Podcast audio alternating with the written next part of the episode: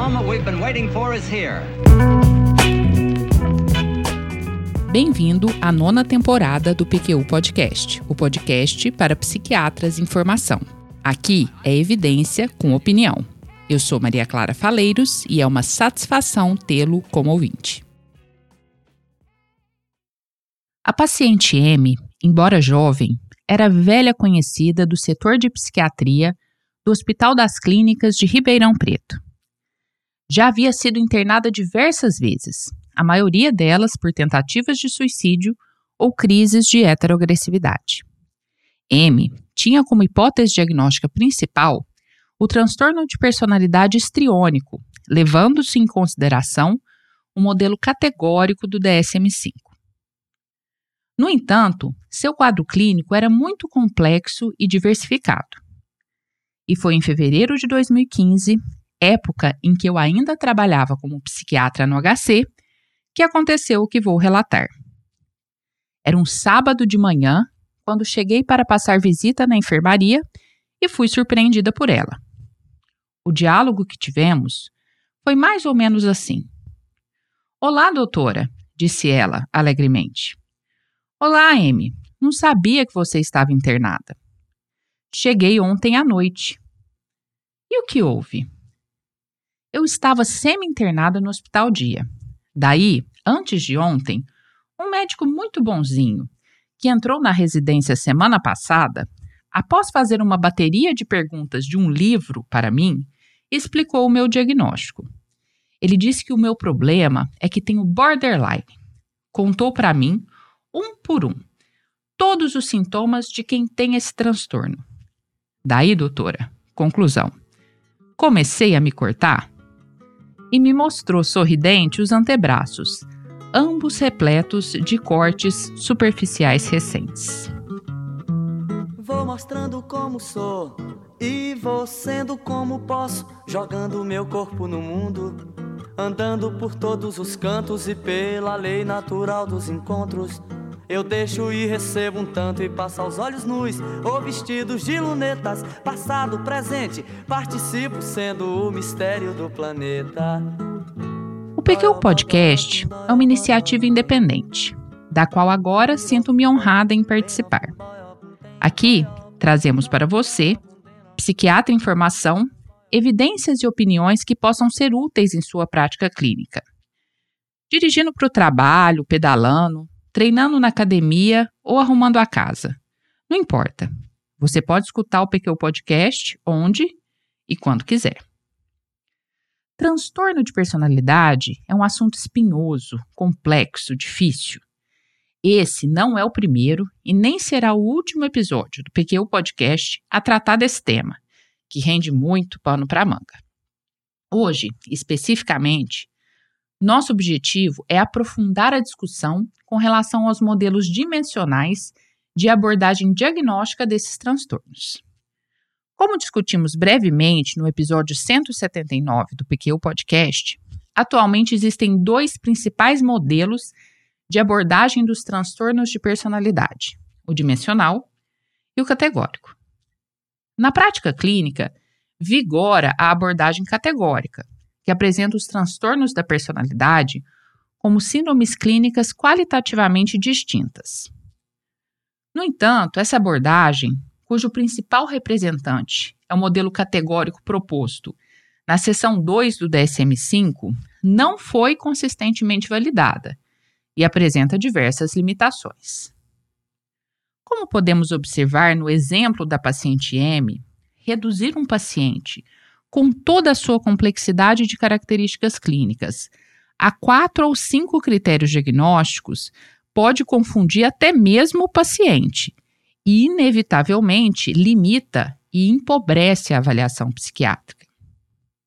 A intervenção infeliz realizada pelo residente na conversa com a M não se explica apenas por uma falha de comunicação mas principalmente por um entendimento equivocado sobre o seu problema por parte do médico.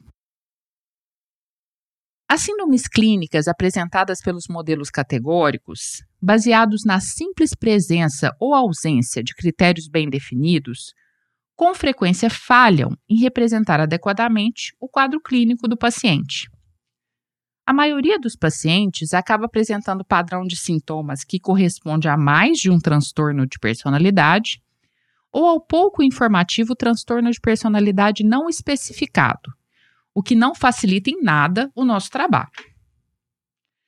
Nesse sentido, tanto a CID-11, como destacado no episódio recente 183 do PQ Podcast, quanto o DSM-5, trouxeram à tona uma discussão antiga, a de que os modelos dimensionais talvez sejam a abordagem mais adequada para o diagnóstico dos transtornos da personalidade, já que levam em consideração a heterogeneidade dos sintomas e a ausência de fronteiras claras entre os subtipos dos transtornos.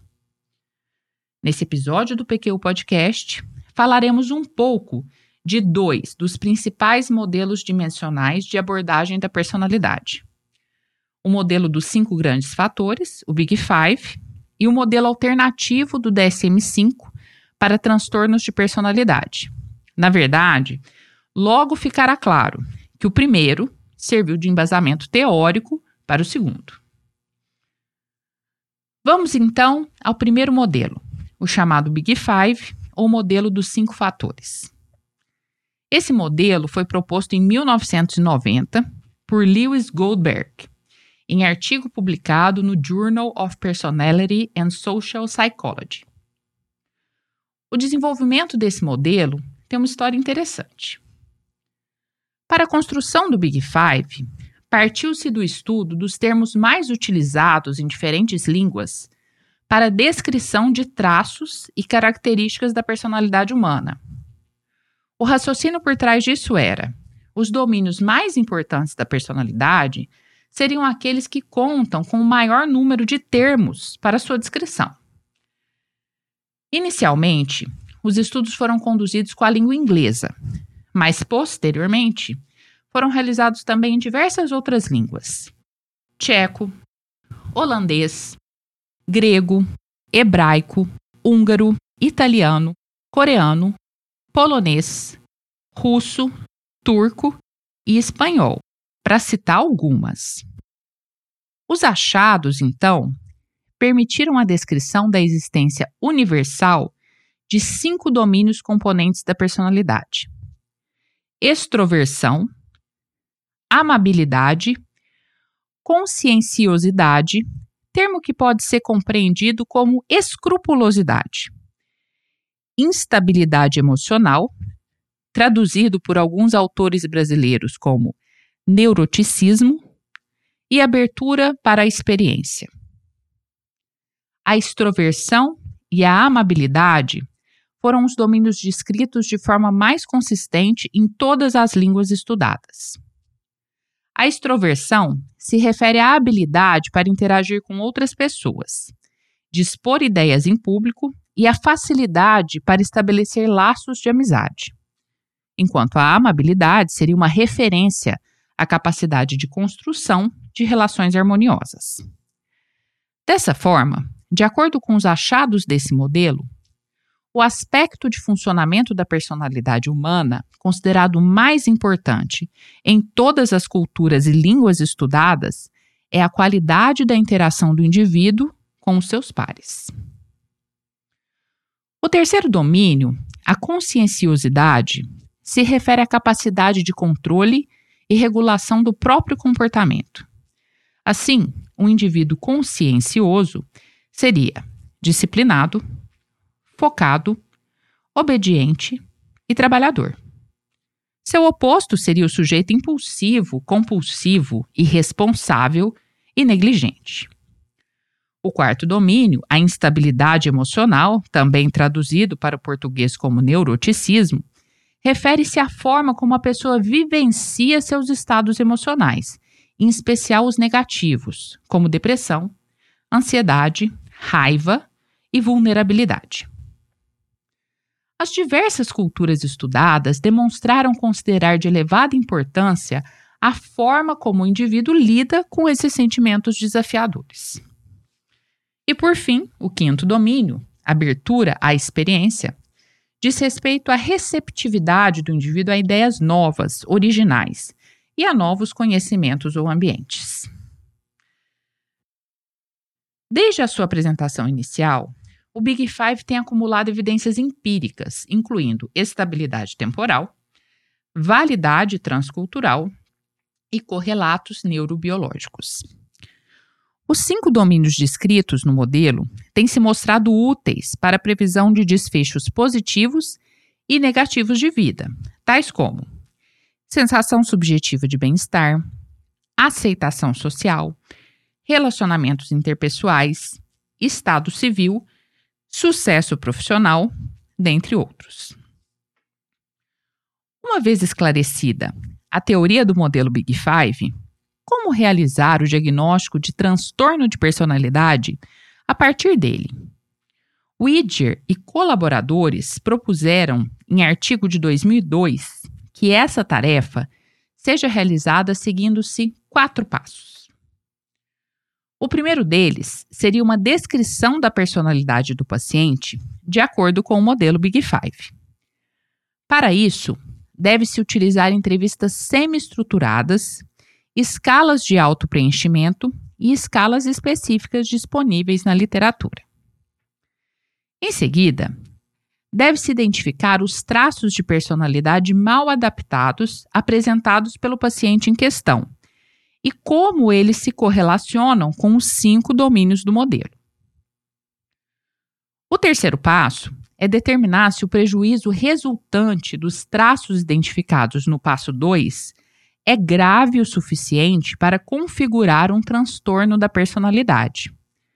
Para isso, pode-se utilizar uma escala, como a Global Assessment of Functional Scale, GAF. Um score na GAF igual ou inferior a 60 seria indicativo de prejuízo significativo do funcionamento do paciente. E por fim, o quarto passo, opcional, seria, a partir dos achados anteriores, correlacionar o quadro clínico do paciente a uma síndrome específica, como transtorno de personalidade borderline. Como dito anteriormente, o modelo Big Five foi uma das principais bases teóricas para a construção do modelo dimensional proposto na seção 3 do DSM-5 que discutiremos a seguir. No modelo dimensional do DSM-5, os critérios gerais para diagnóstico de um transtorno de personalidade incluem a ocorrência de prejuízo, pelo menos moderado, no funcionamento da pessoa pela presença de traços de personalidade patológicos.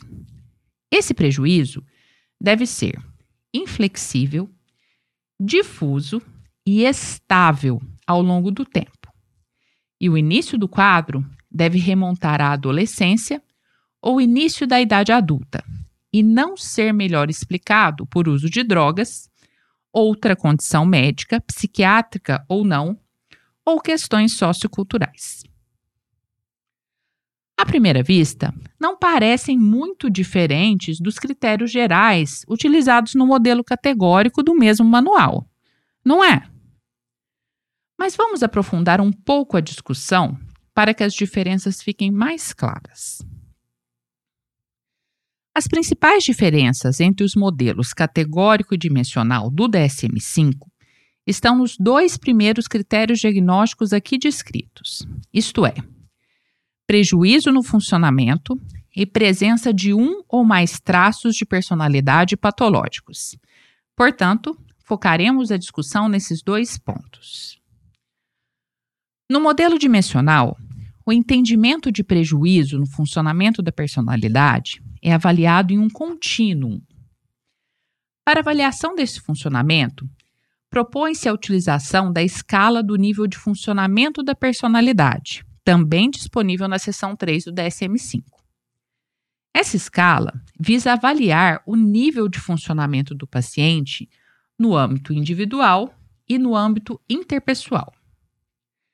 Para avaliação do funcionamento individual, a escala explora dois elementos: a identidade e o autodirecionamento.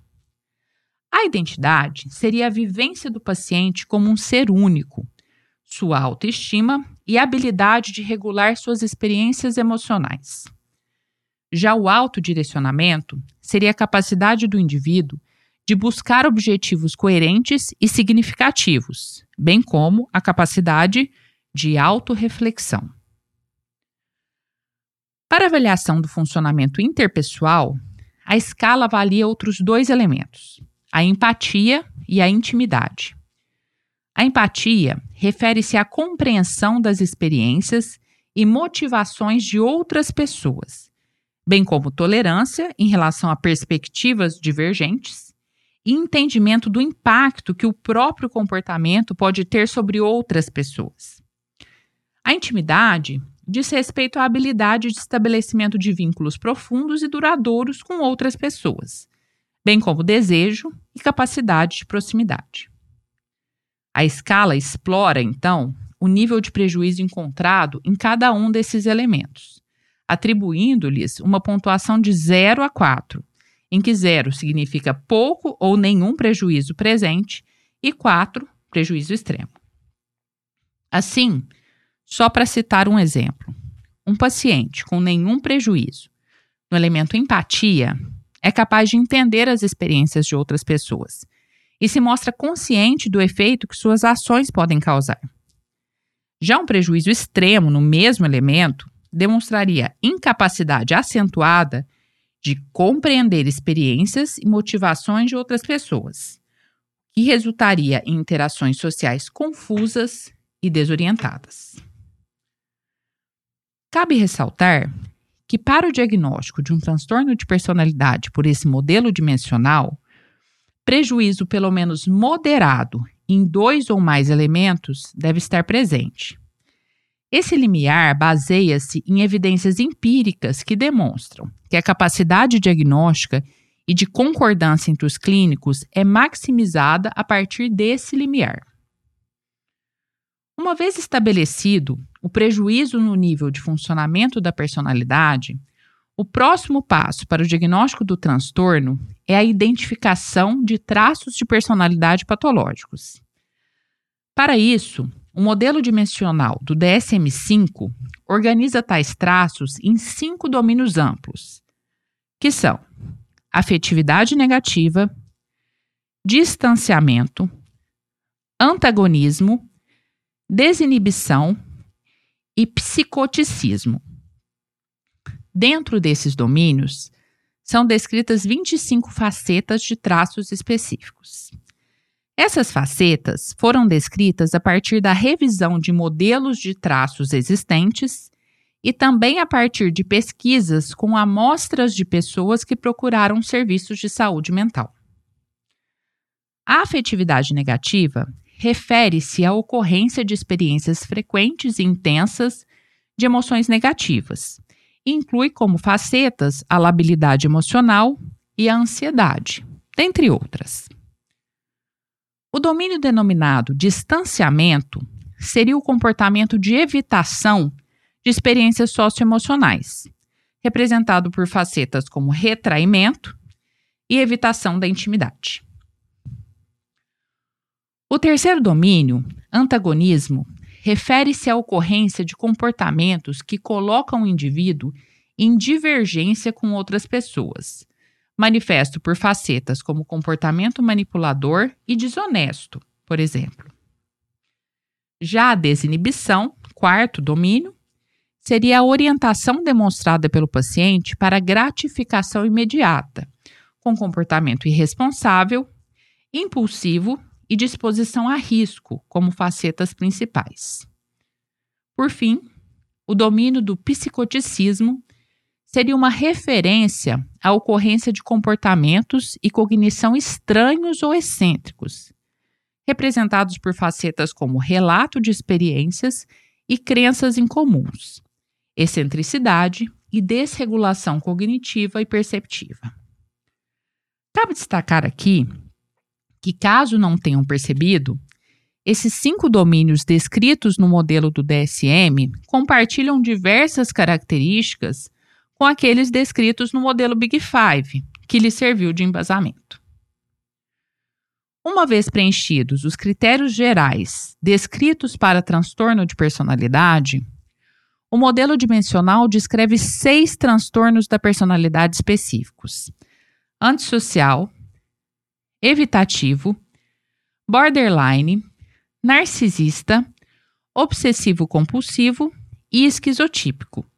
Cada um deles com critérios próprios relativos ao prejuízo do funcionamento individual e interpessoal da personalidade, bem como dos traços de personalidade patológicos.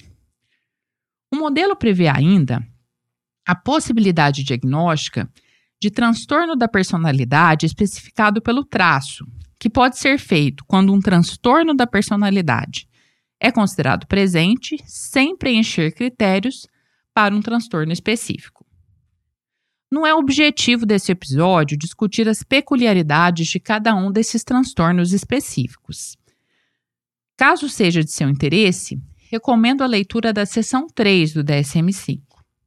Outra leitura complementar recomendável sobre esse tema é a descrição dos transtornos de personalidade na CID-11, que também adotou o modelo dimensional, conforme destacamos no episódio 183 do PQU Podcast.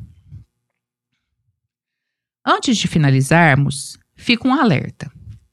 Esperamos que tenha ficado claro para você nossa opinião de que o modelo dimensional de diagnóstico de transtornos de personalidade é mais completo e atende melhor à complexidade das manifestações que observamos na clínica.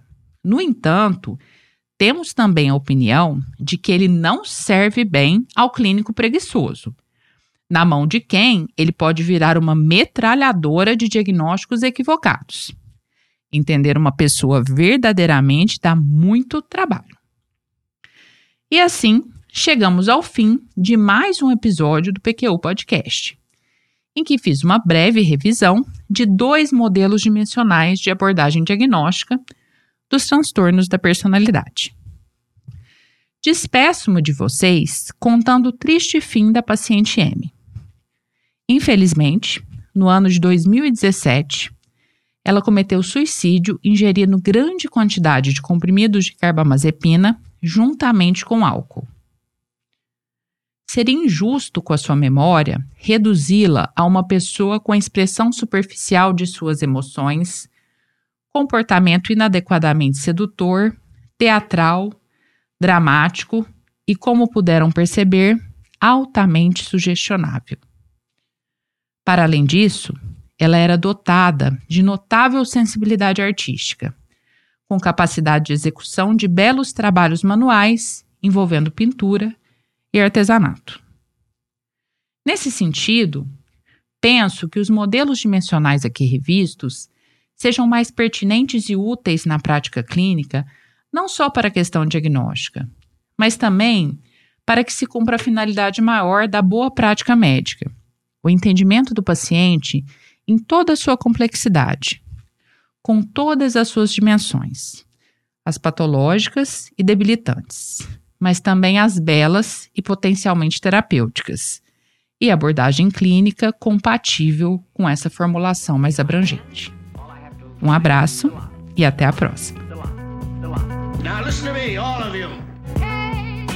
Acesse nossa página no Facebook e siga-nos no Instagram para ficar por dentro de tudo o que acontece no PQU Podcast. Confira em www.pqpodcast.com.br todos os episódios já publicados com as respectivas referências, organizados por data, autor e sessão. Agradecemos a sua atenção.